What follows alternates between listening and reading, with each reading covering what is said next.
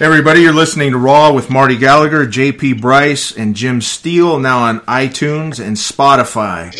And by the way, we're starting to get a lot of traction. We, th- we thank everybody that's been listening. If you like what you hear, please leave a comment. Please give us a, a five star rating if you like the show. So we really appreciate it.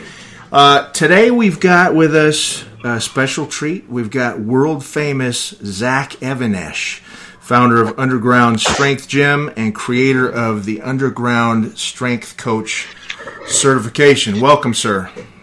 What's up? Th- thanks for having. I world famous is. Uh... hey, you got a website and podcast. You're world famous. Uh, automatic, automatically world renowned when you're on Instagram. That's right. well, welcome to the show. Uh, we've been wanting to have you on for a little bit. Um, we've known you for a while. You go way back with Marty. Um, so, Zach, why don't you give us a little bit of background info on, on who you are and kind of what got you into fitness? Yep. I, I also want to say, JP, I think I'm the first person who left a review on the uh, Apple podcast. well, no, you're not the first, but. Uh, I didn't see any other reviews when I left a review. Yeah, we've got a bunch now. We've got all five star reviews, so we we really appreciate that. But I saw yours. Yours was awesome, man. We appreciate it. Well, it's great. I, I said I've never heard Marty so excited, and it. Then I started thinking about it, and I realized it's because he's not around people. So, like, if he's not around you, he's in a good mood. So. Hey, wait a minute. I'm right, right here. You know, you guys talk like I'm invisible. well, I listen. Anytime I talk to Marty, I get fired up. Talk at the gym, I get fired up. So I'll do a quick 30 second rundown. So I started uh, training with the kind of bodybuilding stuff in the late 80s and 89. And then I got into the strength and conditioning aspect around 2001, 2002. And around that time, started training some local kids out of my parents' garage and backyard. And then uh, a year later, went to uh, the first house that we bought, converted the garage, and then in 2007 opened up my first warehouse gym, and uh, I have two locations in New Jersey. And then in between that time, I, have worked at um, some of the colleges, Lehigh and Rutgers, with the wrestling team, and uh, you know I coach almost every day. So been training since '89, so got a lot of uh, you know, a lot of uh, cool stories, fun experiences, and Marty always tells me I was I was born in the wrong era because I'm never really I don't really talk about the guys of today. I'm always bringing up Strength and Health magazine and stuff like that. Well, then you're at the right place because we're always uh, reminiscing as well. I know. I love it. I love when you're not when you're off topic. oh, well, just just wait two minutes. We'll get yeah, there. Great, great, great stories. I told Marty, um, you guys were talking about uh, Ken uh, Fontana. Fantano. So I, Fantano. So I Googled to see if I could find photos of his gym, the Muscle mm-hmm. Factory. I could no. not no. not find anything, but here and there you actually find somebody sharing a story, and somebody shared a story on um, I don't know if they had written an article for Elite FTS, but basically, the kid joined up Kenny's gym, and um, he goes to the, you know, Kenny's like, okay, you could join the gym. I guess you had to get permission. He pays, he pays Kenny. They get, he gets to the gym. He's ready to squat. He's got a weight belt on, knee wraps, everything. And he gets under the bar, you know, got a plate on there, 135, and he said he feels something like pressing heavy against his back, and he goes flying face first down, and he rolls over. He's on his back, and he sees Kenny there. Kenny starts cursing him up and down, telling him that he will never wear a belt or support gear until he says so. Like, kid said he's emptied out all the money from his pocket, gave it to Kenny, and said, "Okay, you tell me what to do, and I'll do it." Yeah, there you go. That's the way to do it. That's the right answer him. Uh, I, ironically, I also found uh, when his, his name popped up, his son is on Twitter, and they had some photos from Marty's book, Purposeful Primitive. And then when you look at his son, I think his son is like a, a vegan movie reviewer. Hmm, so wow. I, I was like, what is this, you know, so far so far removed. I was wondering if it was a joke, but I, I looked, I was like, this is his no, son. No. Uh, that's a mild Kenny story. Uh, all right, I'll tell you one quick one. Uh, Mick, Mick Golden, who uh, later was a uh, consistent assistant coach for the uh, United States team. Whenever we travel abroad, uh, the United States team, we would take uh, coaches, a, a, squad of coaches, and and for I guess for five years, Mick Mick was the number one assistant coach for the U.S. U, Team USA. Uh, he started out in Ken's gym, and he on a particular day he was scheduled because Kenny, everybody who belonged to the gym, you know, you had a program, you worked within the program, and, and uh, Mick was scheduled to hit 220 for reps in the bench press that day, but you know, he threw 245s on each side, just made it 225. So Kenny came in and saw it. And he said, "Hey, wait a minute! I thought it was supposed to be 220." He said, "Yeah, but Ken, you know, I don't want to dick around with the two and a halfs and all that. It's 225. What's the big deal?" Kenny grabbed him by the hair Oh, ripped him backwards, dragging him through the gym, threw him out the front door into the snow, then went, got his gym bag, and threw it over a bunch of trees, okay, and said, Don't come back until you call first. Oh. Boom. And then he locked the door. Mick's like, Kenny, just let me get my street clothes, please. oh my God. These stories, first I wonder who was Kenny's mentor? Where did he get that mindset from? Oh, these were, uh, yeah. Well, I mean, they're everywhere. These uh, you got alpha males every section of the country, and yeah, I mean, he would uh, probably tell you Carlton Snitkin, who was a nationally ranked 242 pounder back in the 70s, kind of the first wave of the power power giants. That would be who Kenny would point to. But at at Fantano's peak, he was uh, he was my height, so he's 5'9", 5'10", weighing a solid 360. Extremely athletic. These guys used to have these monster wiffle ball games in the parking lot where they knock the shit out of each other, knock each other. These are 300 pound guys. Oh my God. And they'd cuss up a storm. All the neighbors, the kids would come. I say, Kenny, why are you cussing like this in front of the kids? He said, Hey, it's not like they've never heard it before. Uh, it was a, a, complete crazed scene. But the lifters that they turned out, he had less than 100 members, right. but we had three 600 raw benchers and three 900 pound legal squatters. Boom. What was uh, what did he do outside of? Did he have a day job when he was? Uh, well, after the after the gym folded, he had to go back into the you know into the public's private sector. But no, he was full time gym owner. What saw, was? Uh, uh, what did he do after? What do you mean, private sector of what? I don't want to get away. You know, you know. Let's just let's just dwell on the peak years. Okay? Hey, hey, Zach, I always say, you know, it's a shame that it, it's a shame that we didn't have social media back in those those days. Can you imagine uh, the videos we would have and the, I, the images? I, know. I, I I wish just to see some photos yeah. of that kind of place, and uh, you know, yeah. It's better that we didn't because yeah. I always say if I didn't have my online business, there would. It, I feel like ha, you know I'm recording my training, recording all this training of the athletes, and it's because that's where parents are doing their research to see what you do and whatnot. But it legitimately takes away the purity of yeah. your workout. So I, you know, I look back to the first gym I trained at, I had told Marty about it, and uh, he told me I told him about the squat cage that they built on um, car tires, and then they framed it out. And he said, "Oh, they they got that." I think Marty, you you said you wrote that article. Chalet's had that. Gym. Yeah, yeah, yeah. Mark did. Uh, yeah, when we were over top, he was over top of the auto parts store, and he couldn't make any noise. ah, so this gym, the guy, the first gym I trained at was called Dynamic Fitness, and it was in Edison, New Jersey. And uh, Richie Gaspari trained there. Yep. And um, he was hardcore.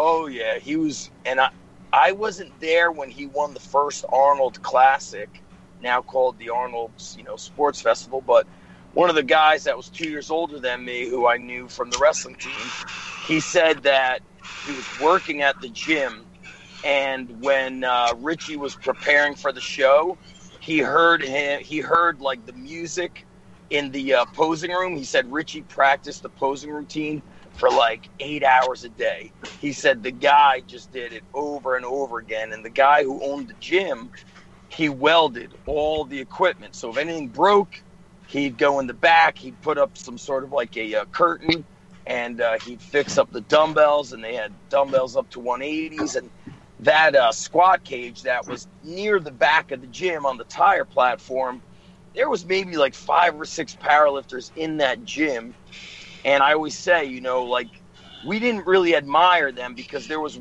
one guy that was very strong, but it, it was like he was just like short and fat, and then the other guys like were skinny. They didn't look like they could. They didn't look like they were athletic or that they can, you know, there was something to aspire to. So unfortunately, you know, my early mentors, all those guys were just bodybuilders, and and when the '90s came around as Marty knows from all the writing for the magazines, they just wrote about like pump up your muscles, squeeze and feel the muscles. There weren't a whole lot of bodybuilders telling you that you should deadlift and power clean. I mean, you just you didn't come across that stuff unless you were lucky to come across a gym that had guys like that. And uh, you know, for me, the, the guys were strong, but it was just all based on appearance. It was all you know for show and and whatnot. Weren't those the days though? I mean, the eighties, nineties. I mean, you weren't a gym owner unless you owned, unless you had a cutting torch in the back and an arc welder and some, uh, you know, some lengths of of tube steel and all that. I mean, we had to improvise. Everything is just so commercialized and accessible oh, I, nowadays. I miss, I miss those older gyms and the the big problem was what happened is once I feel like 94, 95 came around, all of a sudden, like fitness magazines came out. So you had Flex, you had Muscle and Fitness, you had that magazine that Jeff Everson had, and then maybe, you know, Muscle Media came around, but then it was like these fitness magazines, and it was like, this is for the guys that don't want to lift heavy. Yeah, it was, it was, just like abs. And I remember core, core, man, a core core is it. Everything's core. Core, and I remember the gym owner. As soon as that like fitness stuff started coming into popularity, he closed down his second location, and I had been at the other one. They were the same. They were brown pads and tan, you know, uh, frames. And the gyms, his gyms had, you know, the first half of the gym was benches and dumbbells then the second half of the gym was squat racks. Everything was those wide, those wide lip uh, Ivanko plates. So like you just always heard those weights rumbling. Yeah, wide dish, love those. what those deep dish, and then when he shut down his one gym, he came back, and I remember.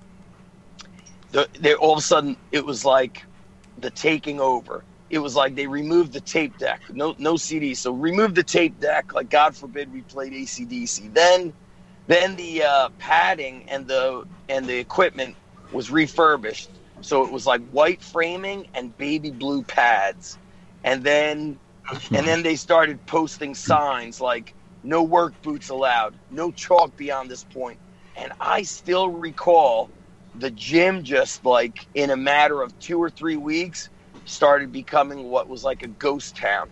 There used to be guys everywhere. Like if they were doing like seated cable rows, they were using the stack and they had a 45 pinned on both sides.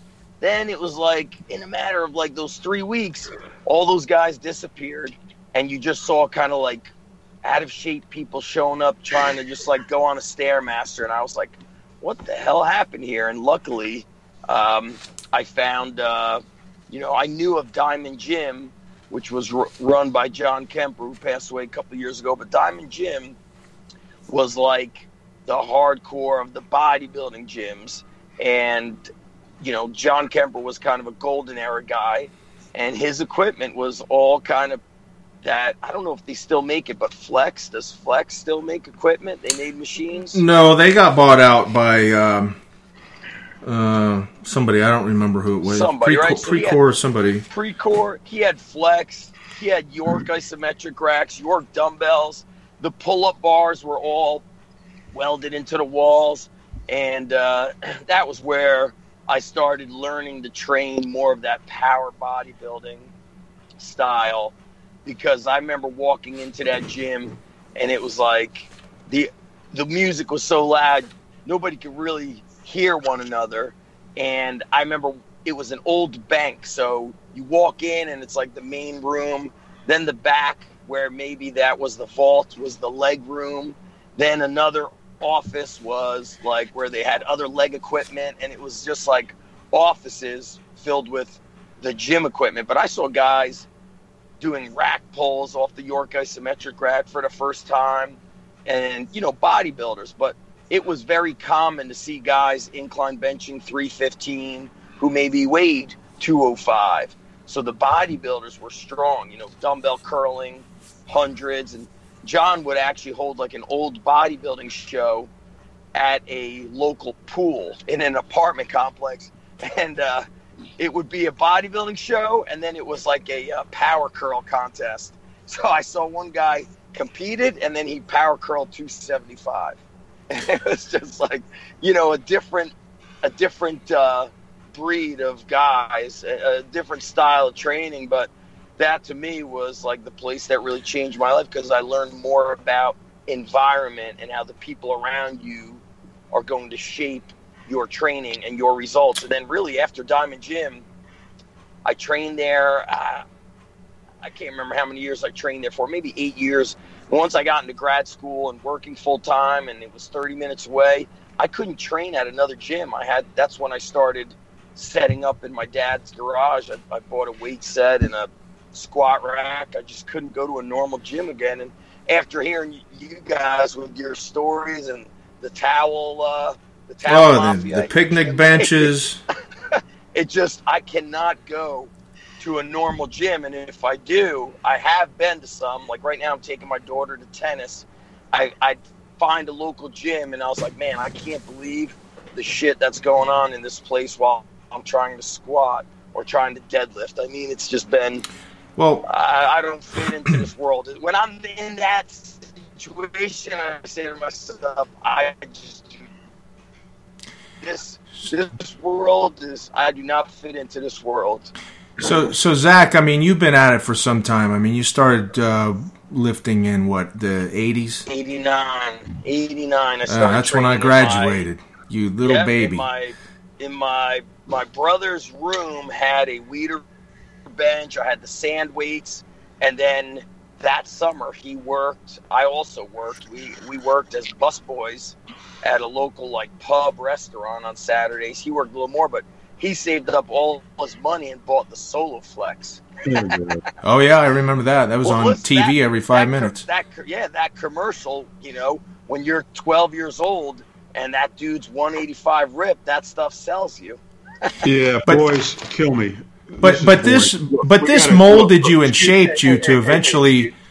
Oh, excuse me. Yeah. Zach. Go ahead, guys. Yeah, I'm with you. You with me, Jimmy Steele? Are you still awake? Jimmy, here. all right. There look, he is. Zach, I want to talk to you, man. I want to talk to you about long strength. I want to talk to you about sustained strength. Okay, yeah. that's why. That's what turned me on to you. Okay, uh, I got all the absolute strength guys. You know, that's my world. Yeah. Uh, uh, uh, uh, explosive strength, the Olympic lifters, uh, strongmen, know tons of those guys. Sustained strength, strength endurance. That's when I got onto you. The whole thing, the whole idea of let's create athletes, not uh, what a uh, Jimmy, what did Bas Rutten call bodybuilders? Uh, big, heavy punching bags. Oh. no, form, uh, form without function. Uh, yeah. Uh, what do you call it, Jack? Uh, uh big useless muscles. What was your? Call, what happens? I call those guys strong and useless. So you can, you can lift maybe you could lift a lot of weight. Now, absolute strength is crucial for that strength endurance, but I've seen guys that could lift a lot, but then they can't make it through a practice. And of course, Jim being at the college setting, he's probably seen that. Like these guys that they're always injured, but they're not really hurt. You know what I'm saying? Or they're always saying they're hurt, but they're not really hurt. That's what I kind of started seeing with some of these kids at the high school weight room that would maybe they'd get on the on the record board for the best squat, this and that. Which look, I do all that stuff, but they were just kind of fat. You know, they they could they had a big one rep max, but it stopped there, and then somewhere around those early. All right, all right, all right. We get uh, But Jim, uh, yeah, Zach, Zach, Zach, strength and Zach, here. Zach, Zach. we get that. yeah. Big, strong guys who can't walk up three flights of stairs. Yep. Let's let's move past that. Okay? Zach, do you think your wrestling background sort of affected your philosophy on that, where you do the basic lifts, but then you do the farmer's carries and the tire flips and the sled pulls and all that. So you're combining sort of what we talked about with the absolute athletic strength, maximum you strength. Have to com- you have the, to combine them all. Right. That's yes, the thing. And I'll exactly. Tell you, I'll tell you who also where where it really started hitting me was early 2000s. Uh, Coach Ethan Reeve, who used to be at Wake Forest who was a college wrestling coach and an All American, he would post all of the workouts for the football guys.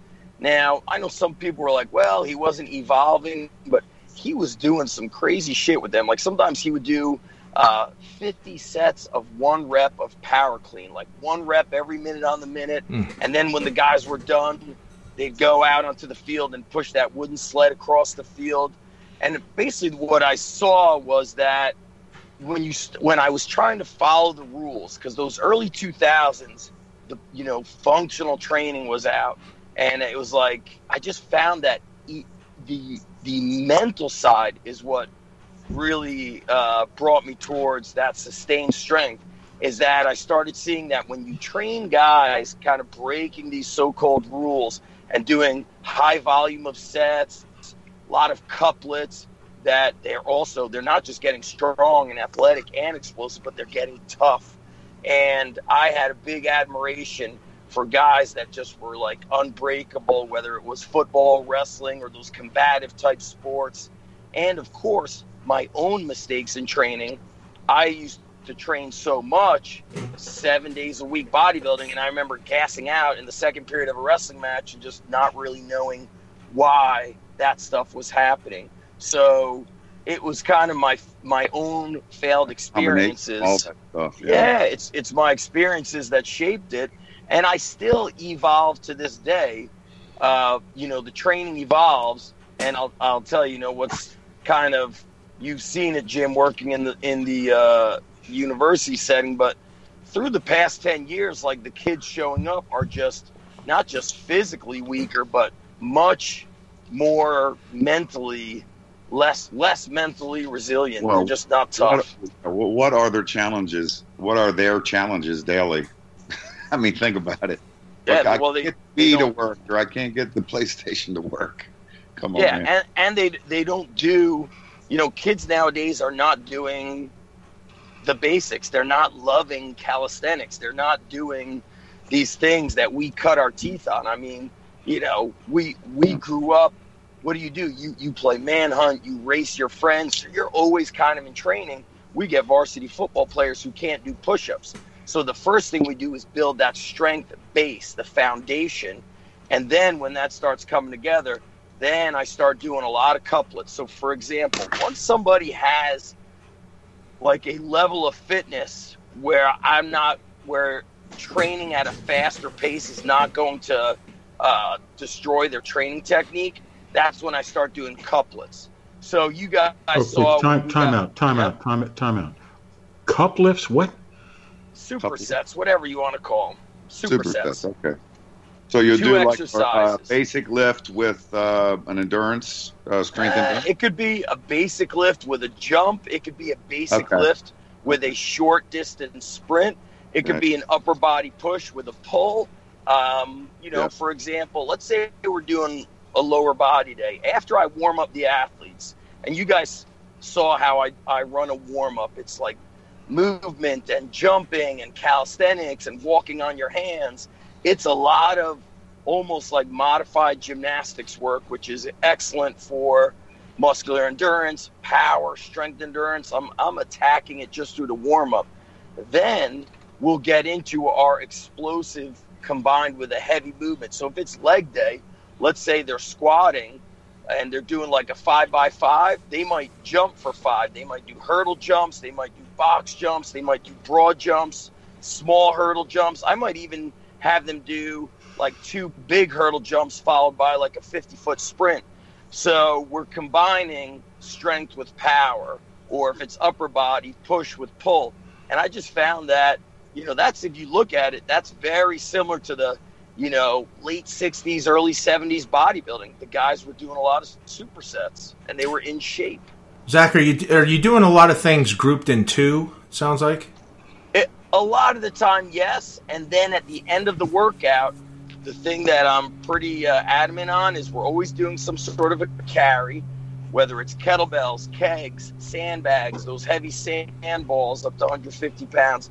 We combine it like a carry, sled, and then it might be arms, it might be back extensions, it might be rope climbs, push-ups. It, it see, I train, you know, middle school athletes who might weigh 75 pounds up to, you know, college athletes who play football who might weigh close to 300 pounds.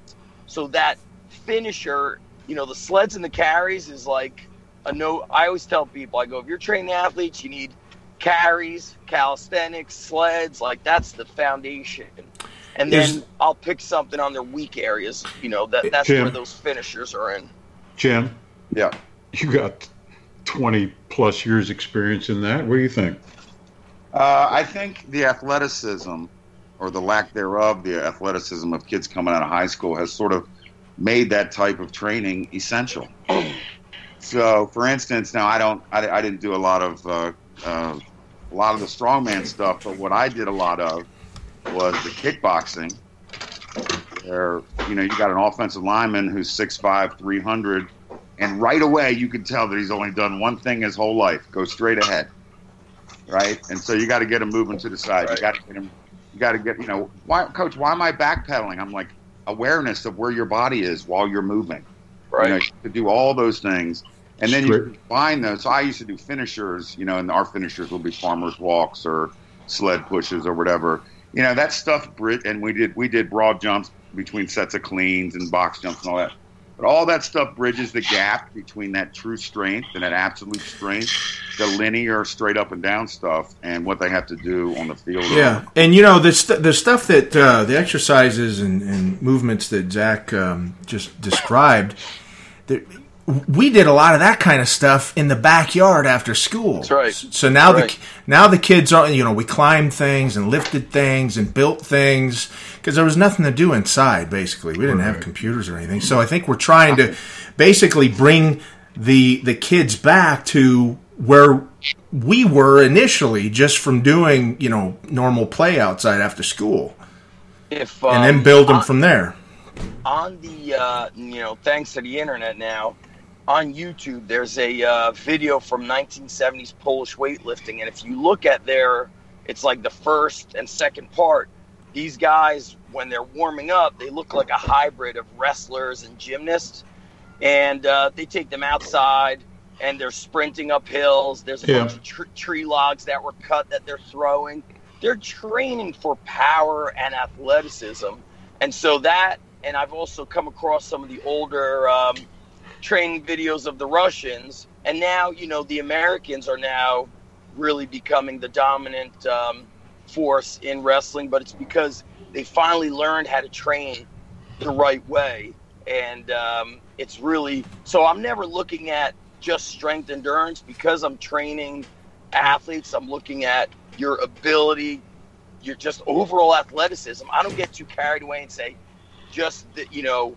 Of course, when I'm training wrestlers, I might do something that I'm going to say, guys, we're doing this finisher for seven minutes because then they buy into it because they're like, oh, that's specific to what we're doing. Or I'll have them, uh, you guys saw when we were uh, training the tier one guys, I had them throwing those heavy medicine balls in different directions. and so they're they're doing a clean and throw. They're doing shouldering. They're doing like a rotational lift and load onto a high plyo box, and so I'm just hitting the body from a lot. I, I'm you know as as uh, non-scientific as it sounds, I'm just trying to build like badasses physically and mentally. Is is the way that you train the middle schoolers quite a bit different from like a high schooler or a college person? Or oh yeah, is it just less? It's the same kind of stuff but less. The middle school kids are just even the high school kids. So basically, middle school kids are very rarely touching a barbell with me unless they've been with me. That? What's that? I just heard somebody go ooh. Go ahead. Maybe that was Marty. Marty, Marty, um, you okay? Yeah, man. This All is, right.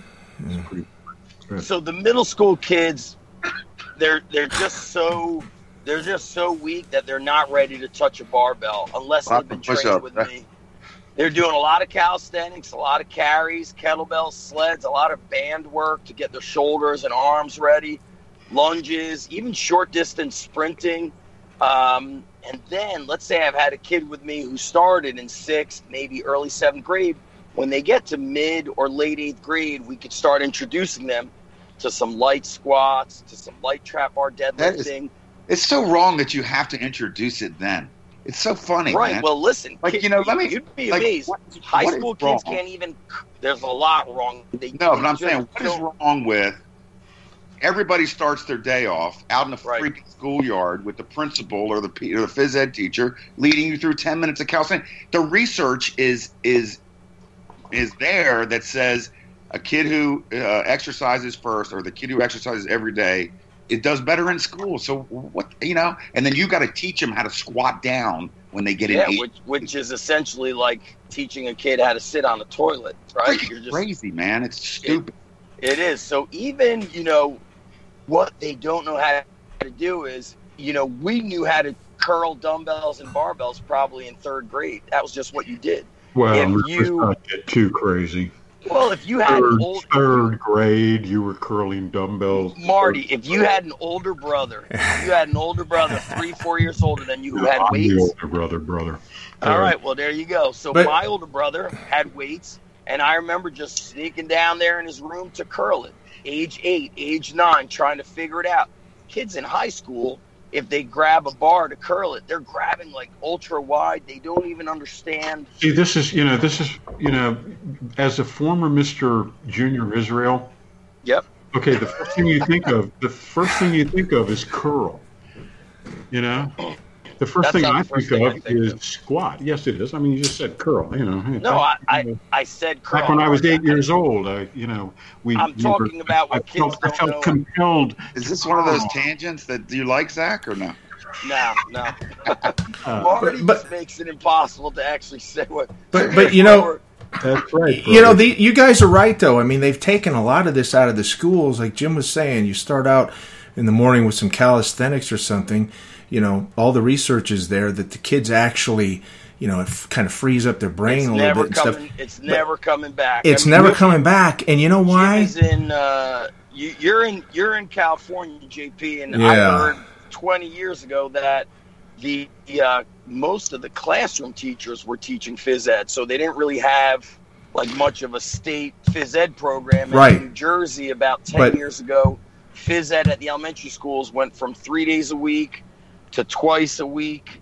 And um, this year I went back to teaching and phys ed. Thing. They, oh, they well, get I, balloon and they throw it up in the you know the, the parachute and they oh, run underneath me, it. Come on, man, give every, me a. But but you know what it is though. Everything has turned towards like out here. I'm in California. Everything is um, you know a race to become a distinguished California school, and which right, is right. great. There's a lot of which great, but a lot of. Uh, there's a lot of pressure on the schools with academics. Exactly. here's what I did. Th- what I did this year, going back to phys ed, is every day we did squat jumps, push-ups, lunges, and then we were outside almost year round.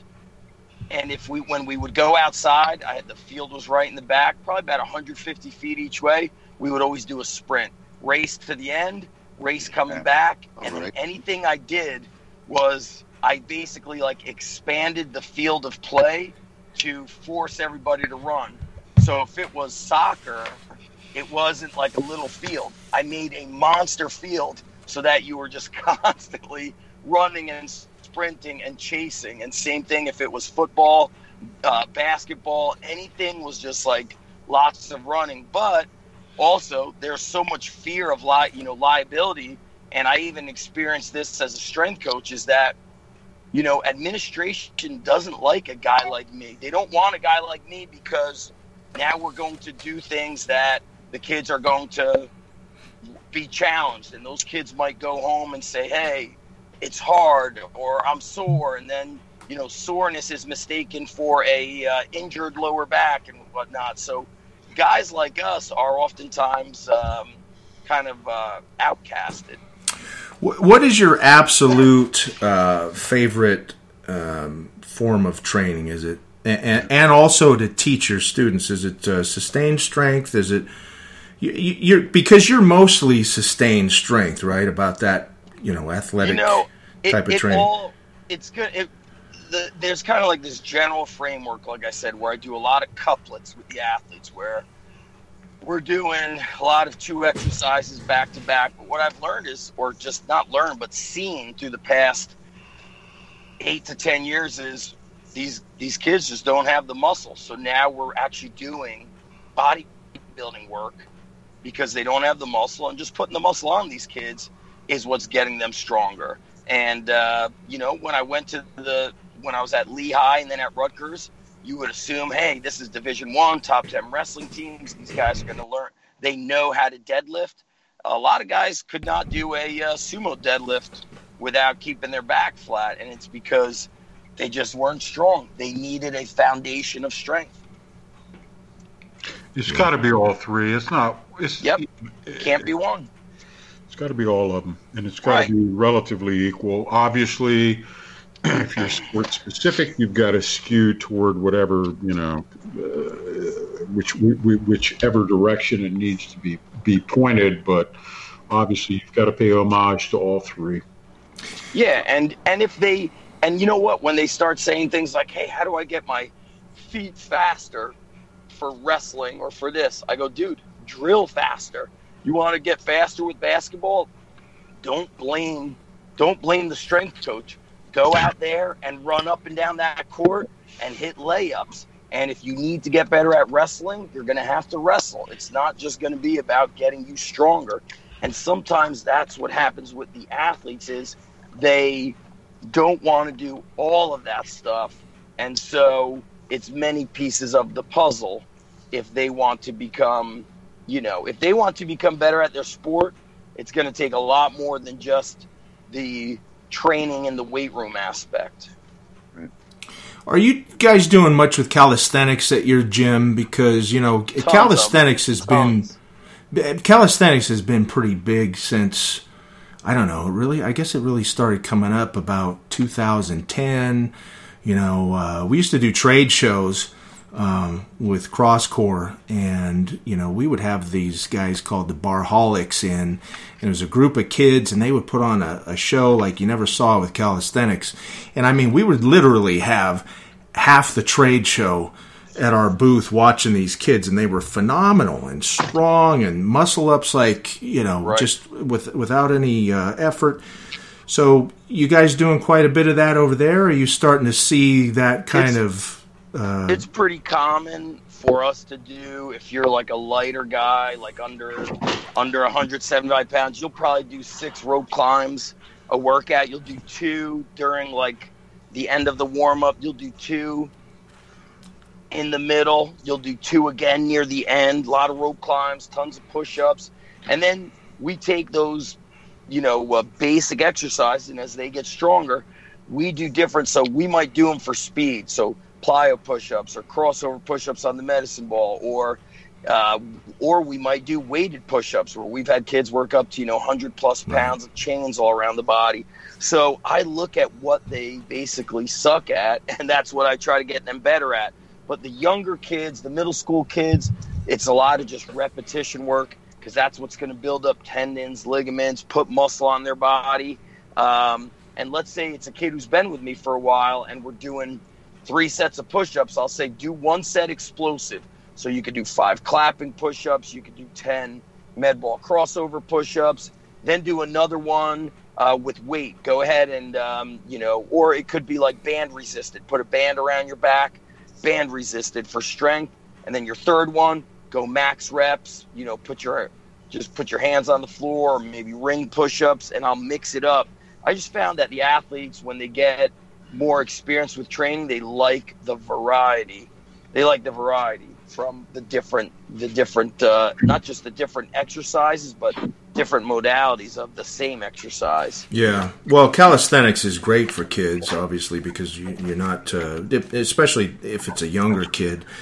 But uh, just to master their own body weight, which is something that the like we talked about, a lot of these kids don't have now. They can't do push-ups and things, so so to build that back. Uh, but calisthenics, calisthenics is certainly not something I'm going to be doing, or you know, heavier guys are going to be doing. You know, it's just uh, it's we have the heavy guys. Listen, I'll tell you what. yeah, what, but you, uh, JP's old man. well, I'm younger than you. You sure are. Jim yesterday, uh, my workout. yesterday, my own workout was six sets of you know different pull-ups and dips and then I worked up to uh, heavy singles on the trap bar. But I remember when I had my first location, we had some uh, D3 college football players training with us, and this one guy was like 275, 280, and he would do anything the light guys would do handstand push ups, rope climb. And I remember him saying, he's like, hey, man, strong is strong. because some guys would say, well, he's heavy, so he should lift heavy, or he's light, so he should be good at calisthenics.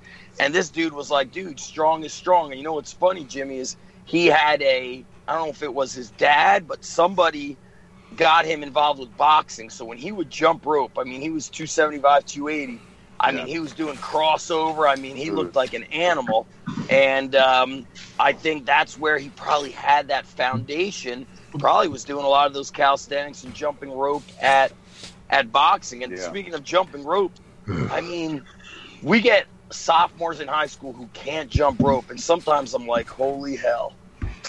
I, I'd say holy, and I'm kind of embarrassed because as a physical education teacher, I'm like, why is the phys ed teacher not, you know, doing this with the kids? I mean, it there, it makes us look bad that it's like a, a lazy profession.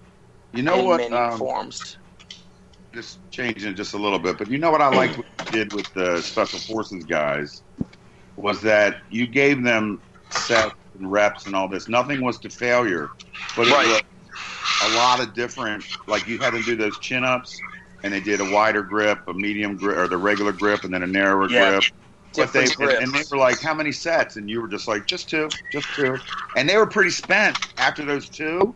But it wasn't where they couldn't do something else, or wasn't where they, they couldn't keep going. You know what I mean? Right. It's like what you're, what I always think about with the training of an athlete or somebody who has to perform. So, military, law enforcement, some. It's like okay, if the training interferes with their with what their main thing is, then you're doing it wrong, or they're just whoa, so whoa, out whoa, of shape. Whoa, whoa, whoa! Time out. What does that yep. mean? It means, let's say, I destroy the college wrestlers with deadlifts and just grinding them out, and then they can't even practice that day or the next two days. That means you killed them. So you're always leaving a little bit in the tank for kind of like two reasons. Number one, they don't have the same mentality as guys like us. They're not like, yes, I, I'm, I grinded those deadlifts. I'm getting stronger. So what? My back is sore. They would have the mentality of, oh my god my back is destroyed. I can't they don't think like us. So you can't give them the full full blown dose of what we do. And so there's a big psychological component to all of this. Okay um, well that, that is exactly what we try to overcome when we're working with the military. That's right. We must. We must because we can't have weak-minded men on the on the front lines. But at the college level listen i mean I remember one of the coaches said to me, he goes, Zach, if I said to these guys what I was really feeling, I would get sued. I go, really? He's like, really? yeah, well, that ain't uh, Polish training camp 1970. Right, Marty. You, you, your job would last about 30 seconds. oh yeah. Oh, let's um, Ah, Jimmy. Here's a here's something exciting we can talk about. Let's talk about training tools. So we all have our favorite training I'm tools. Excited. I'm excited. Okay. Now, now, Mar- now I know for a fact Marty is fine with a 1965 York Olympic bar and a chrome bench press with one one inch by one inch tubing with half inch of padding on it. He's and he's told me time and time again everything's overbuilt. You don't need all that stuff. Which, to a large degree, he's he's right. Do you, re- do you really need a bench that weighs 100 pounds and requires wheels? And when a, a woman wants to move it, she needs to get assistance. Do you really need that? Pat Casey did 600. You really don't. You really don't. But that's look. That's the industry. That's what people think It's they a race. want. It's it's it's, Co- it's a race in aesthetics. the colleges to see who could build the biggest, most beautiful facility, and then it's a great recruiting tool. Yeah. the truth, Marty. hey- it's hey, a look. recruiting tool. We got we got power racks now with four by four steel, seven gauge. Um, you know, you could you could actually put a car on top of it, but you know that's what Yeah, that's that what people want. That's, that's going to last your So- grandkids' grandkids. So, what kind of training tools we Never like? break. What kind of training tools? So, Zach, you've got two gyms. You're doing a lot of Two gyms. sustained strength. Tell us about some of the tools you guys are into. I know one of them's a, a hex bar. You love the hex bar. Yep. So uh, trap bars. We've got, of course, straight bars, thick bars. I'll use the safety bar a lot too, just because of you. You know, the wrestlers, the baseball players, their shoulders are all screwed up. I mean, my shoulder's pretty screwed up. I'll use. I mean, I don't need kettlebells, although I like them. Dumbbells, I love. Sleds, of course. Sandbags or those heavy sand sand balls. Those uh, whatever they call them, the D balls. Yeah, slam balls. Um, a lot of band work to do a lot of high rep work for shoulders and arms and things of that nature. But I always, I always say like, you know, I'm also could be very minimalist, but I don't say um, my philosophy doesn't have to be like, how do I say this? Just because I could do it doesn't mean the kids could do it. Meaning, let you know, I've had this conversation with Marty where if Marty was like, Zach, all right, we're going to build your squat to this number. And for these next 12 weeks, you're going to squat with a straight bar. Well, you know, when you're training athletes, two weeks later, like, coach, I did this last week. I'm like, yeah, but if you play basketball, you shoot foul shots every day. You don't tell the coach, hey, I did this last week. But they just get bored of those things. And so you have to give them a little bit of what they want and what they need. And that's why I use kettlebells, dumbbells, sleds, sandbags, different kinds of barbells. Um, and Yeah, Jim, you've been dealing with this your whole life, right? yeah. Right. Same We tools? we say like, I I mean we could build badasses from a garage with nothing but a barbell. We Yeah. you know that's it. But you know that's you know uh, that's the these uh, universities are building ten plus million dollar weight rooms. Yeah. The good thing is when I was building that one way room at Penn, I got the power racks in there, and then they then I let them do whatever they want with the machines. yeah. Thanks for love calling me on that, by the way. Okay, I didn't know you existed. okay. I love that weight room. yeah, it's nice. Right? But you know, Bastard. then, then then you just had to do the other the other little stuff in order to get the good stuff in there. I mean, I, I like a lot of different implements, but you know, basic the basic barbell and dumbbell. I don't know. Like Bill Starr said, they how did they they, they got rid of the kettlebell for the dumbbell. You know, they wanted they wanted something more efficient than Hey- kettlebell. Hey, Jim, by the way, uh, you know, since you were head coach over at University of Penn, how much was it? Was the equipment purchases were they 100% based on your recommendations? I guess they'd have to be, right? Who else was going to make that decision? yeah, yeah. So, you pretty much just selected, yeah. I mean, I had to explain to the administration that women used free weights also. Yeah. um, because they said, "Why would you get all those power racks when they only lift on machines?" And I said, "The little Ay, ay, ay. camp boats." You know, Yeah, yeah, I mean, in the you know, 70s. yeah. And so, uh, so yeah, so but uh, you know, I let them pick. You know, I know I had to go with Life Fitness for some stuff, and it was okay. But the power racks are, you know, indestructible, man. And I got great, I got great barbells and, and plates, and that's that's the Yeah. essence of everything. And That's you know, I the got core, yeah. like. I like chains. I'm not real big on the bands, but I like chains on the squat and bench. But that's really, you know, pretty simple. You know what's um, interesting, Marty? You still there, buddy? Yeah, man. Um, so Marty, I was thinking about this, and of course, it made me think about you. So look back to those um, late '60s when they were doing articles in Strength and Health based on uh, Bill Peanuts West, and you think back to like, okay, that was like an eccentric group of powerlifters, and he was like, okay, squat to a box, different kind of squats, and so you know, athletes have that same eccentric mindset. They kind of thrive on all the variability and they get it keeps them excited to train so you have to um, find a way to keep them excited and Oh. maybe uh, it's so sad. eh, yeah well They they have to be. Um, I'm sorry. Can I can I talk a little bit? yeah i would love to hear It's your voice Okay, it's very very sad. It's so sad that they have to be entertained. yes You know, I mean, it's like, i know what can we do? Maybe I don't know. Uh, we we can cater their, to their whims and their needs. You know, maybe we could have sandwiches brought in. I don't know. Uh, to me, it's like, you know, either you man up or you get out. It's real simple. Uh, we don't we don't coddle that kind of thinking. I mean, I mean, I understand, and maybe that's why some people consider me a breath of fresh air when I'm brought into a situation and I say, you know, we're just going to go back to ultra basics. I don't know anything else. So let's just go back to the bare minimum.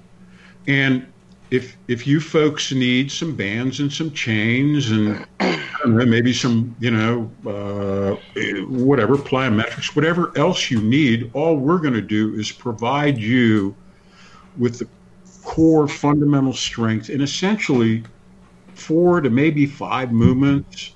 Uh, Jimmy, squat, bench, dead, uh, overhead press, power clean, right? Past that, do we need anything? Maybe a little arm work. I don't know, right? yes but have you so you see Uh, excuse me, I'm not quite done. okay. Uh, okay. okay.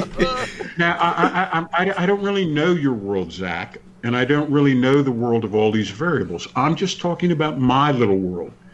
My little world, all we do is get them cock strong in about four or five movements, and then Jesus once said, love and then go live your life. And so we say, get cock strong in these four or five movements and then go do that other all that other bullshit. That could be a To your heart's you content. to To your heart's content. And just excuse me, I'm not quite done yet. just give me can you give me one hour a week? Give me one hour a week, maybe 90 minutes if you're really, really strong, and we'll make you 20, 30% stronger. And then go about the rest of your damn life. Okay? And if you want to do all that other stuff, do it. But just give me one to 60 to 90 minutes a week, right, Jim? for lifting, no question. For Yeah, lifting. that's all. And then go about the rest of your shit. Well, I think you can do, you know, sort of like, well, what Zach does and what I was doing was where you can, yeah, get those basics, get those done. Know that that is the core of every program. But we're not going to compromise on those. No, no, I don't- We're I know, not yeah. going to try to water them down or make them easier because they're difficult. And I'm bored with this, coach. I think there's. I a- really don't like this. This is No, hard. no, no, not not. I'm, I'm also saying, Marty, think back to Bill Peanuts West with how he was trying to just. Well, you know what? I got to be honest. I to that. think I think the Bill Peanuts West was a bunch of bullshit. Okay, I got to be honest with you. None of that shit has made it through to this day. They were bouncing. They were putting. They were okay. Here's here's one typical assistance exercise. You remember the you know when you go up to somebody's door, there's a, a welcome mat Right. right? You go up to the doorbell, you push the doorbell, you look down, welcome. They take three to five welcome mats, put it on their chest, and then bounce a barbell off their chest with 200 pounds more than they were capable of. Right. What I'm And not saying what, is. none of them could squat, none of them could bench it, you know, uh, I don't mean to. Anyway, I'm not. There's a certain. What I'm just saying is that's the personality you're dealing with. Well, and, um, I, and, no, that's the personality you're dealing with. Well, Mar- Marty, here's going to be right. Here's what's going to be interesting is if we. I don't know when's the last time you've been down to see the boys, but they're, you know, new weight room and all that. But if you see companies posting any weight rooms in the military facilities, now you see them looking like what Jim has, even more, even more done up than that. So even though it has nothing to do with them, that's that's, man, that's management. There you go. That's administration. So that shit's okay, going. So let's not let's not compromise it, Zach. You're kind of muddying out the water here I'm little bit, brother. I, am you're not like compromising tell, You're like telling me that, that that the boys are saying, "Hey, we want that fancy dance stuff." You I know? didn't say that. That's why they invite us down. I'm, I'm I'm telling you what's what's happening. Oh, I see. I see the facility. They walk. They gave me the walk through the facility. Did they right. give you the walk through? Were you there? I don't think you were. They walked I us was, through. They, they didn't they came, They came from from one of your good friends. Sure. Won that contract. Fantastic. Sure. It looks great. Yes. What's your point? oh, I'm, I'm. My point is, what I'm saying is that's that. That's the shit that's happening. But right. even though we're we're we are, what I'm saying to you, Marty, don't get it. Don't don't twist the words, my friend is that we know. I'm not twisting like, words. I don't like I, twist words. I listen and respond. Okay. Go ahead. So what? What did I say earlier? If you give me a barbell and nothing else, not a squat rack, nothing else, I will. I will build a badass. Now, is that person on the receiving end willing to do that kind of work? That's you know that's that's those numbers are far and few between. Right. Probably not if you're running truth. a business like you are. Probably not. Even when you're even when you're not even when you're not running a business. I mean, I'm pretty amazed at how we may have had this conversation when we were together last time. Is that sometimes we'll see policemen out of their cars, and I'm like, yeah. damn, how is that guy? Or sometimes you can't even give the training away to these guys, and you're thinking, and you you see the danger out there I remember uh, two summers ago in my town, like some dude went nuts on the beach and basically went through something like six, seven cops. And it's like, okay, if you guys had a little wrestling background and you were fucking strong, then we wouldn't have this issue. And what I'm saying That's is, what tasers are for. Well, they, they were they were unable to stop this guy. Well, that's what I always thought. You know, it, it, once upon a time, back in the day, you know, I, I wanted to be a cop, and I started doing ride-alongs and stuff. And I thought, you know, and I was lifting heavy and all that, and I thought, man, you know, this is something lifting and staying in shape is something I'm really going to have to do throughout Absolutely. my career, and it, it, could save your life one day, uh, more than once. That's right. Um, but you want to get a general consensus of the shape of America, go to go to a carnival one time, or go to a fair or something, and look oh, around, or the or the, or the boardwalk, or the boardwalk. Yeah. Marty, and you and we said something years ago. Marty and I had a, a phone call, and Marty, this is what uh, you said to me. You're like Zach, you and I are going to make hard work the new fad. and I was like, it's just like I remember it really. I was like, yes. And also, you know, something I always say is I go, the basics will never let you down. You want to do even with running, right? Like with sprinting. Yes. I don't Just teach sprint, these guys. That's right. I don't teach these guys all this technique. You know what we do? We go to the park across the street and we race. And I go, yeah. guys, I'm not going to teach you where your foot and arms go. Exactly. you need because you know to... why they revert back to when they were five and had to run. Yes, we're going to race, and and we're just going to basically do a max effort yes. run, and, and, that's it. It's as simple and, as that. And that's why sprinting is the perfect complement to progressive let me, let me, share this. Let me share this story. I hope Marty doesn't mind, but um, we talked about being able to do things in life, and yes. you know, Marty had been lifting and everything, but then the dog took off out the yes. door day. I remember. I remember. Marty went to sprint after, and he's like, "I haven't fucking sprinted, I'm freaking sprinted. I'm not ready to do this yet." So then he gets to the hills and does the fire trails and gets back to sprinting because that's a function of you relearn it. Right I lost it. Lose it or you uh, use it or use lose, it, or lose it. it. No doubt.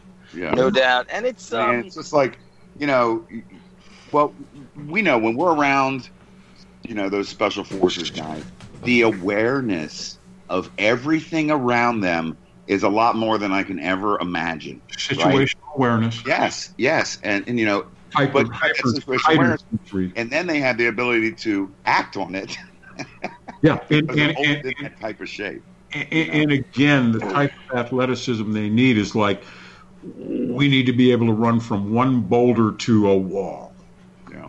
And it's 23 yards away, and I got to get there before I get shot. And I got uh-huh. 150 yeah. pounds on my back. Yeah, yeah, and I got 80 pounds carrying 80 pounds of gear, and I got to move. And if somebody gets shot and they're laying in the ground, I got to grab them with one hand, return fire with the other, and pull his ass. And that's one of the reasons that uh, Mr. H was so emphatic about getting us down to work with the tier one boys on a regularly reoccurring basis because he said, I these guys do not have the strength if I got hit.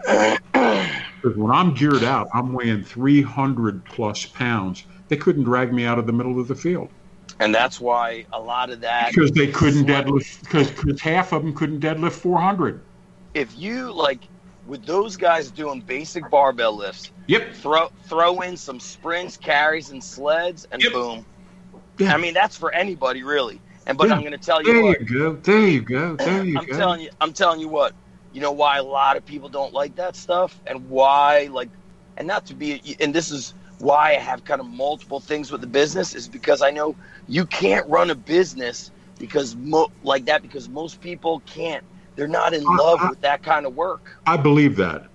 I'm not talking about running a business. Yeah. I'm talking about right. religion, purity. Yeah. Look, I do it. Every, I have kennel. I've got. I keep kettlebell in my garage, and if I just want to do something that's hard, I walk them, and when I put them down, push-ups. Walk them, put them down, push-ups. Then yeah, we ought to try a few, throw in a few goblet squats there, buddy. A few sprints up and down the street, and yeah. um, it's it's really I don't think we're ever gonna you know there's gonna be these little cells of guys like us that are just kind of the diehards with hey well, you know, it's this is what, what it is. with the advent of CrossFit, but there are some hardcore gyms out there and, and they're coming along like the Metroflex franchise, right? I've been to a couple of those gyms. They're fantastic.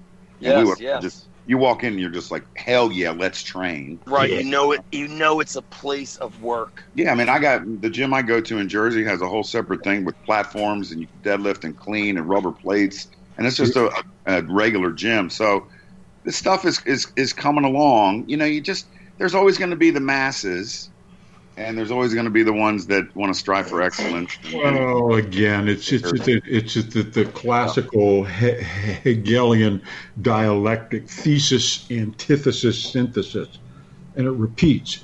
And I believe that we are uh, the antithesis to the thesis. Uh, right. which which currently is complexity. Right. The thesis right. is complexity. The yes. antithesis is simplicity. Yes. All right, and I, I, think that that's what and the elite get us. They sure. always get us because they're focused on results. Well, you know what's funny? You know, you go into these bookstores and and you see this uh, special forces tier one workout and all that. They don't do any stuff. They want to get strong. They want to, you know, get strong and then go on with the rest of their deal. Well, you know what? Um, they're deadlifting 500 pounds, man. And our buddy, uh, our buddy John, John Welbourn said this, Jim. He goes, put Navy SEAL on any product and it'll sell a lot. And he goes, that's the problem. He's like, people yeah. are. That's exactly um, why we don't put that on anything we do. Right. People are very, uh, I don't know what the word is, but they're them, so like. Them, them that do don't. Yeah. So, what other questions you got, Marty? well, j- just real quick, I got a couple more things, Zach. Um, what, what, about Marty? Does he have questions? he doesn't have any questions. Zach, you know, you know, you're my boy forever. I'm, I'm, I tell you, when I, I love Marty. That's that's all I can tell you. It's like yeah, you don't like that. Hey, let, let, me tell you a story about Zach. So we're in a hotel room, uh, getting ready to train those those tier one guys and I sleep with white noise on. Oh God! especially in a hotel. Especially in a hotel because people are running down the hallways and all the shit. Sounded more like a fighter jet. I turned that thing on, and Zach jumped out of bed like it was the funny. He, Jim, I know. Jim knew.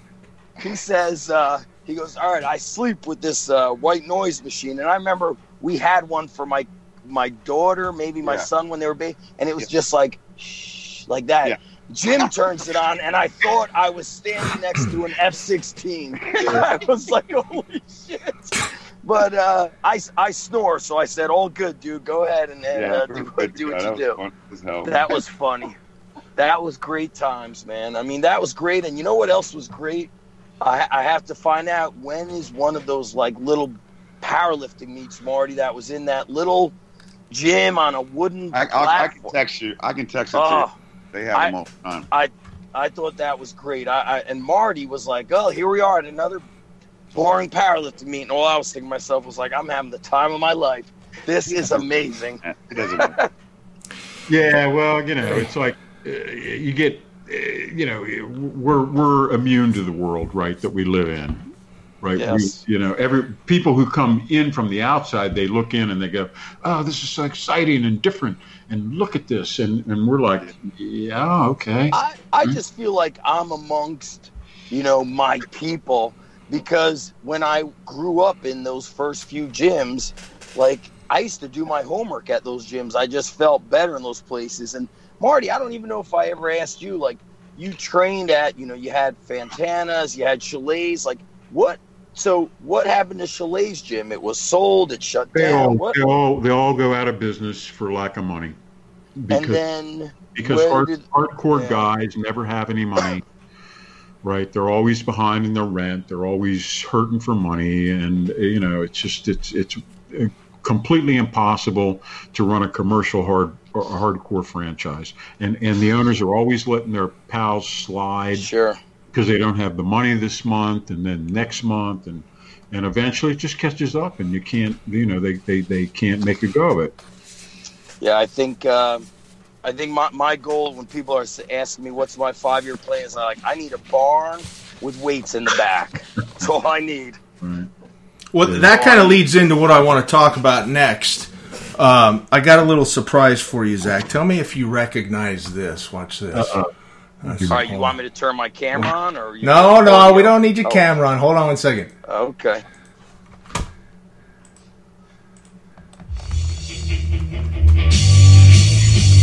You hear that? Yeah, Ultimate Warrior. Yeah.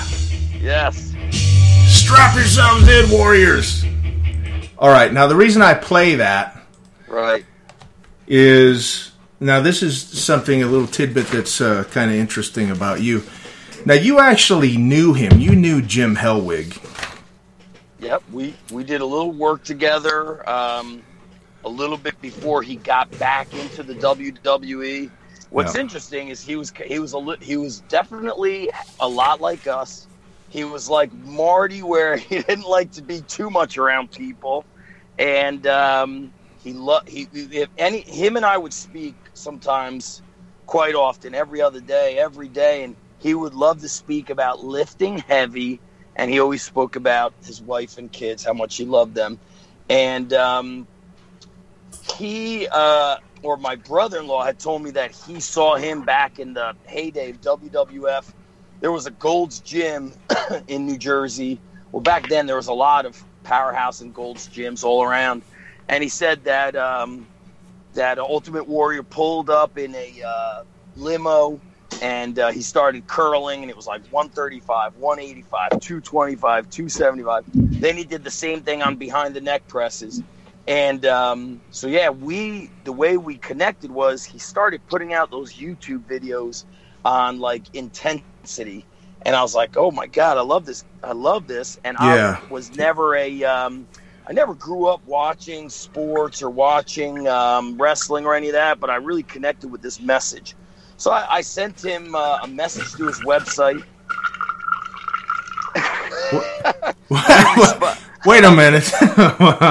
Marty, we're still on. This is great. This is this, I, I, this is the this is not a podcast. This is a show. Hey, we don't call it raw for nothing. No doubt. So um, we used to speak every other day, and then what um, what happened after we started speaking for a while was he came out to New Jersey for some sort of like a wrestling convention, and he spoke there, and it was you know, I was holding one of my own seminars, and um, he said, "Hey Zach, I've got a project in the works, and I saw you got a seminar, and if you do this project with me, I'll speak at your seminar. If you let me speak at your seminar." I said, "Dude, you don't have to ask me. You could speak at my seminar if you want to."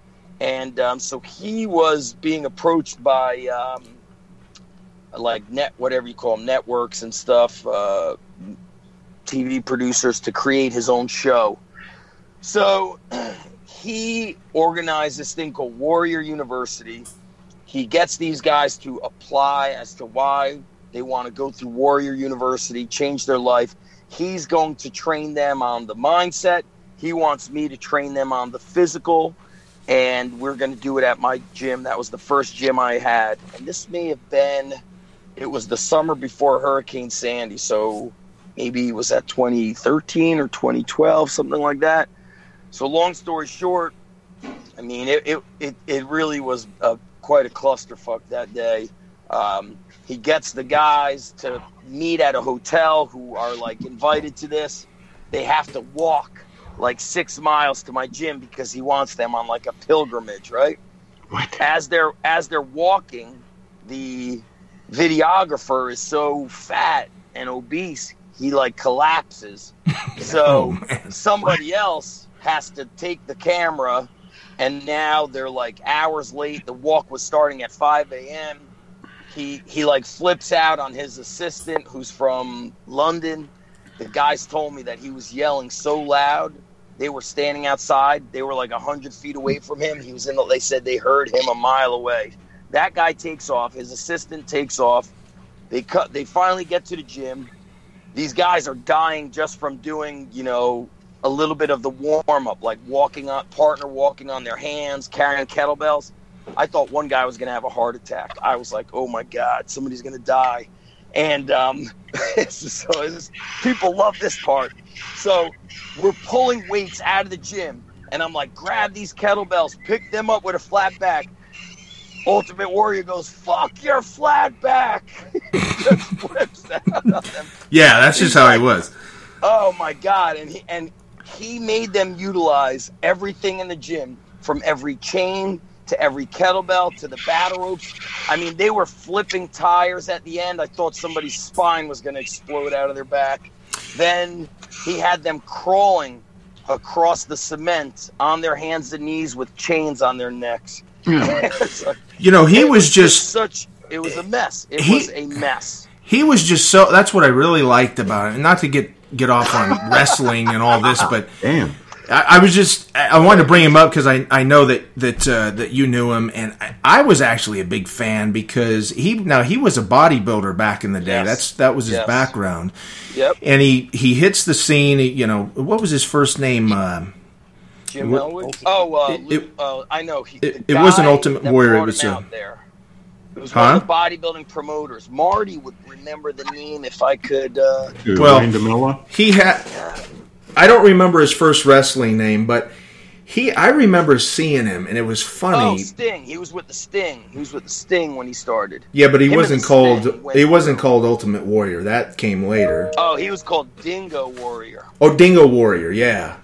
So I so, interviewed him a few times. I tell you, like the I loved the Ultimate Warrior as just like a friend, but when it was this like performing time or working time, it was like he he it was not an alter ego. Like he you called him Warrior Man. You didn't say, "Hey Jim." Should you, you, didn't call him, him Warrior Jim. Man, but when when things started moving, like when it was time for like the physical activity of doing things, fake wrestling. He, uh, no, the training I'm talking okay. about. Like he, it was like he became another person, and it was very difficult yeah. to try to like. It wasn't like, hey, we're in this thing together. it was like, whoa, man, this shit's getting a little bit crazy. He was a method um, actor, man. He was what? He was a method actor. He was like in it.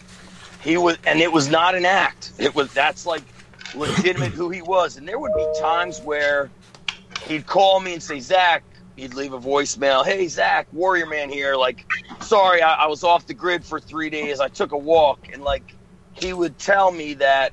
Based, like when he lived in Arizona, he had like a million dollar home. He goes, I didn't even sleep in my house. He goes, I slept on the ground, and he goes, I would just meditate so intensely that the that the javelinas and the scorpions didn't even come near me. And so when he lived in New Mexico, he was pr- like a bit off the grid, you know, and he would just kind of like take a walk for like three to four days. And you know who it reminded me of, Jim? Um, when you interviewed Mike Webster's son, and like, um, you know, Mike Webster would just kind of disappear and take a walk. Well, Ultimate Warrior, he just he would disappear through the mountains. He also, you know, he was kind of torn. He wanted to share his stuff, but he hated how everybody needed to be helped. He hated it. He felt like you don't need my help. Like you need to just fucking pick up weights and do, you know, you need to just do shit. Oh and that's why he when he created that workout program, there was no actual workout in there. There was no bench this day, squat this day. It was he was basically telling people to to work. Yeah. And that's what and and so he Well- got very frustrated as the world became a place of help me or Sounds like all need of us. fan- That's that's right. And that's why I'd say he's very he reminded me a lot about Marty. Uh, No, but I think that oh listen, I I, I think You're that a warrior, Marty. Marty Marty is definitely a warrior. So I, he was, you know, he was he was torn. He was torn, and I think um, warrior. my my um my assistant said to me she was helping him with web Look stuff. She Orange Julius. Orange Julius. You know what my assistant said that she felt like he he seemed like a tortured soul, and I think the stuff he went through with uh, Vince McMahon with the lawsuits and all that stuff. This guy's Um, end up really broken. It's really sad. Right, and I think you know we had a conversation once where he was like, Zach, okay, I'm going to speak at your seminar. You can announce it, and I said I don't want to announce it until it's sold out. And he's like, that's fucking right. He's like, you don't need to fucking announce this. And then he's like, he's like, that's how it was when I was in court. I was gonna, you know, I was gonna fight till the very end against McMahon, and then he wanted to shake my hand at the end, and I wouldn't shake his hand. It was like he was constantly in this like fight, whether it was like an inner fight, you know, Yeah. whatever it was, and I think it exhausted him. And I, I tell you, yeah. yeah, and it, it really affected him. And it was just honestly like the, the the the times we chatted so much were like just it was such a pleasure, and it was such a it was refreshing because I love being around people that are intense, that Yeah. are passionate. Well, you want to you want to see that. some intensity. What I and and watch this before you work out. Just one last thing on him. Uh, go to YouTube and type in uh, Ultimate Warrior Passion, and he's got a video about passion. Oh yeah. And you've seen that one. And man, that'll That's get you fired up. And he is intense, and he's talking about Yep. you know training and you, you know just passion and intensity in life and all that. So, And um, he was an early guy. You know, when he woke up, yeah, what time? What time does Marty? What time do you wake up? Four or three? Yeah. Something like that. That's when he woke up. He would wake up Yeah. at that time. He'd he'd tell me he'd have like one or two pots of coffee. He said he'd write every morning and read. He would read things like Orison, Swett, Mor, uh, Morgan, um, a lot of guys that were into like the success mindset stuff. Then he would write, and then he would lift. Who does that sound like? Did he die? sounds like me. He died, right? He passed Yeah, he did. away. He, was like early fifties. Uh, What was couple, couple, what two? Yeah, last year or uh, Nah, 17. a couple years ago. Couple Fifty years two ago. may have been. Yeah, I'm assuming it was a heart attack. yeah. He was only what fifty something. 52 and um, just heartbreaking, you know. Very, it was Wow. heartbreaking. Um, It was Well, we'll heartbreaking. add him All to the list. You know, we had, uh, let's see, who do we have? Terry Todd, we've had Hatfield, Terry Todd. Ken Leistner, Hatfield, Jeff Everson, who I liked a lot, and uh, Poliquin. Yeah. So, that shit's kind of uh, you know what that reminds me of? It's like uh, you know I hear you talking how much you work, JP, and it's like like what are we gonna do? You know, like it's just that's the world we're in, and I don't really like that. Like working and working and like you, it's like you don't have time for people. You're on the runaround all the time. I just I don't agree with it. It's tough, like it. man. I don't agree with it either, especially when you got kids. But I'll tell you, it is so right. competitive out there. Yes, it and is. it's what's required anymore to make a, a decent living. And I tell you, that was a big part why I said, you know what, I'm going to get back to teaching because I don't want ever my gym to be in a situation where I'm like, oh, I need to train John Smith here because of the rent or this or that. I always want to be able to say, nope, you're not in it. You know, strike one, strike two, strike three, or you're not in it. Yeah. So I've made it. I've gotten back to uh, people have to go through an interview process before they even could do a trial. Hey, speaking of uh, your gym, let's we'll wrap up with this one. But uh, you're doing some good stuff over there, and you just recently hit me up for yes. this uh, this annual event that you guys put on over there. It's called uh, it's called the Lift Strong. Yep. Uh, 2019 for Leukemia Lymphoma, Lymphoma Society and Navy SEAL Foundation. Yeah, so I started that in 2007, and then after when I first opened the Manasquan gym, which was right after Hurricane Sandy, I started doing it also for Navy SEAL Foundation because so my my kind of business mentor, he's in your area, Alwyn Cosgrove.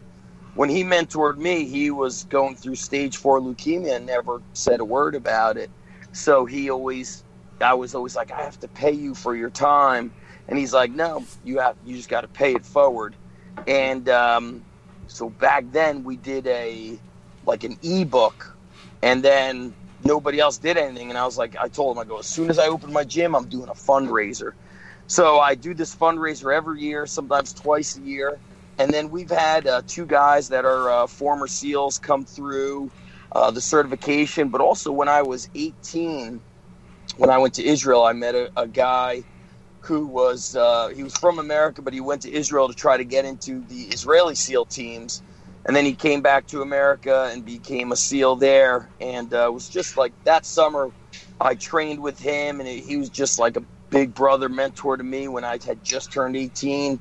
And so I just think when uh, to have the gym, I try to do things that impact not just the community, but you know the people that are important to me. And uh, also after 9/11, like living in New Jersey, I could see you know the cloud of smoke and all that stuff. And my brother was in the marines at the time. And it just changed my whole um, outlook on the military.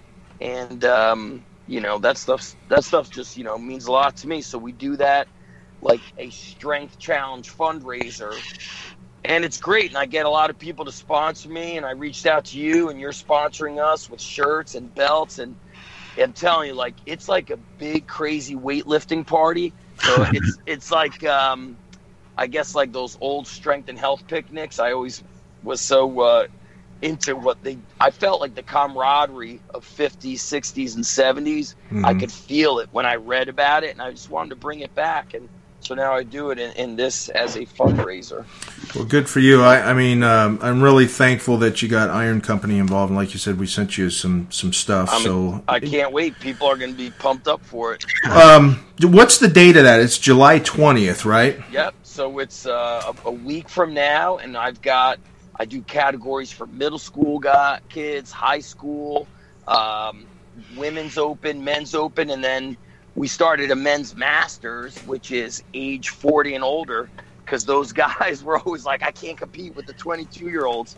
But what's interesting is Marty and even some of the guys of today, um, some of the great powerlifters were breaking and setting their world records in their early hmm. 40s. I heard Marty yeah. mentioned his numbers on a previous episode, and uh, I think Marty was like 42 when he was hitting some of these big numbers. That's right. Yeah, after he came back from his injury. World IPF World Masters champion in '92. Uh, uh, bronze and silver at let me see, I won in Australia, silver in Montreal, uh, bronze in Slovakia. So yeah, back in the day, three different weight classes too: 98, 220, 242. and so in your 40s. Yeah. Yeah, yeah so, but I had, bro- I had broken my leg at uh, age 33, which really ended my big league career. And uh, so I, 10 years later, I came back as a master's lifter, right? But I couldn't go, I couldn't go heavy because I had a plate in my leg. So, you know, you know I still got back up to, I set a national record at uh, 227, 722 squat, age 44. Damn. Jimmy could do that. Uh, impressive, my man. Impressive. That's good. So Zach, you got a few other things going on. We talked about your your gyms. You got two locations. Are they both called Underground Strength Gym? Yep. So we're one in a small beach town called Manasquan, and then another one in um, Scotch Plains, which is not too far from Newark Airport. That's the North Jersey location. Okay. So if somebody's in that area, they can contact you. Oh, yeah. How? Go to your website? Yep. Go to undergroundstrengthgym.com and, you know, it be, it be, you could see what we do simply by Googling that and going on YouTube. You can see okay. it all. And you've got, uh, you've even got a best selling book. oh, so Mar- Marty really inspired me with that. And, um, it's a great know, when book. I re- it's well when I read Purposeful Primitive, it had been so long till I had come across a training book that I couldn't put down. You, you could see my review on Dragon Door. I think it was like I think I, my review was like, "Holy shit!" so hmm. I uh, wanted to put a book out there, and when I had was writing it, I realized, oh man, like as as Jim said, like the information you guys are saying is everywhere. I was like, this can't be another book about squatting with sandbags and this and that. I had to tell stories, and Marty's Marty's book had so many of those stories, and I wanted so you know a book where you could just open it up, read a story, and just get fired up to train yeah. for like no matter your age. So it yeah, would be good for a teenager or good for an adult. And it's 400 pages. Yeah, you put a lot of photos. Okay. I, I did. I I really exceeded the deadline. That's for sure. Where do you get that on your website, Amazon? They've Dra- got it on Amazon. They've got it on Dragon Door. I, sometimes I've seen it on Amazon for something like twelve bucks. So, oh my god, you don't, you don't I know. I, I don't. You know what I do is I I will I'll buy like a hundred copies and I give them to the athletes. But I never just give them. Like you gotta you gotta do something in the gym. So you gotta break a record. You gotta do something to earn the book. And uh, look, you know, here's the bottom line that I do know is like when you give people stuff and they didn't earn it or buy it, they don't read it. It collects dust. And so that's a little bit of the heartbreaker is like, you know, Jim, you've mentioned this before that you just couldn't wait to read a book or see that next magazine to find out how your favorite lifter what he was eating. But now you just look it up and it's right there and the convenience makes you kind of not respect the information. I've spoken about this with Marty as well, like with seminars and all that stuff, is that, you know, the the people that need to know about us probably don't know about us because they're getting, you know, uh, it's not always the best stuff that gets known about. But you know what? I'm okay with it. I'm I'm putting my head down and doing work, and that's that. And then the last thing is, uh, you've also got a podcast. You've got uh, the Strong Life podcast, right? Yep, I've had Jim and Marty on it many times. They they might be the most interviewed. uh, he doesn't want me on there. The I'll just talk about equipment the whole time. Well, the, the it'll have to be the A team. so what is that? Is that weekly? Uh, most of the time it's weekly, but I'll tell you, when I was teaching, there was times times when I uh, taught sorry guys, got my navigation going. There was times where I got away from it a little bit. So right now, when I've got more of that time, you know, if I could do two or three episodes a week, I'll do it. Yeah. Well, we try to do it every week. We're pretty consistent, but you know, yep. sometimes life happens, and uh, you know, right. we'll, we'll, miss a week or something. But we try to be consistent. I'm so, all right, guys. Well, man, I, I, I appreciate you being on here, Zach. You uh, man, you got a lot to say about everything. Well, I look, I know, I look forward to the in person to the in person time. Not sure if Marty's looking forward to the in person time, but I am. You're always welcome. I love being with you guys. So, uh, last thing I want to say is uh, check out Marty's weekly column and podcast, Raw with Marty Gallagher, at ironcompany.com and learn techniques and tactics proven to build the strongest and most muscular athletes on the planet. Also, pick up Marty's books, Purposeful Primitive and Strong Medicine at Iron Company. And also, if you're in the need uh, for gym equipment, um, flooring, racks, barbells, power bars, bumper plates, anything, check out ironcompany.com. We've got uh, uh, over 8,000 products on there. And then finally, we've got um, new Jim Steel articles. He's putting out uh, articles for us.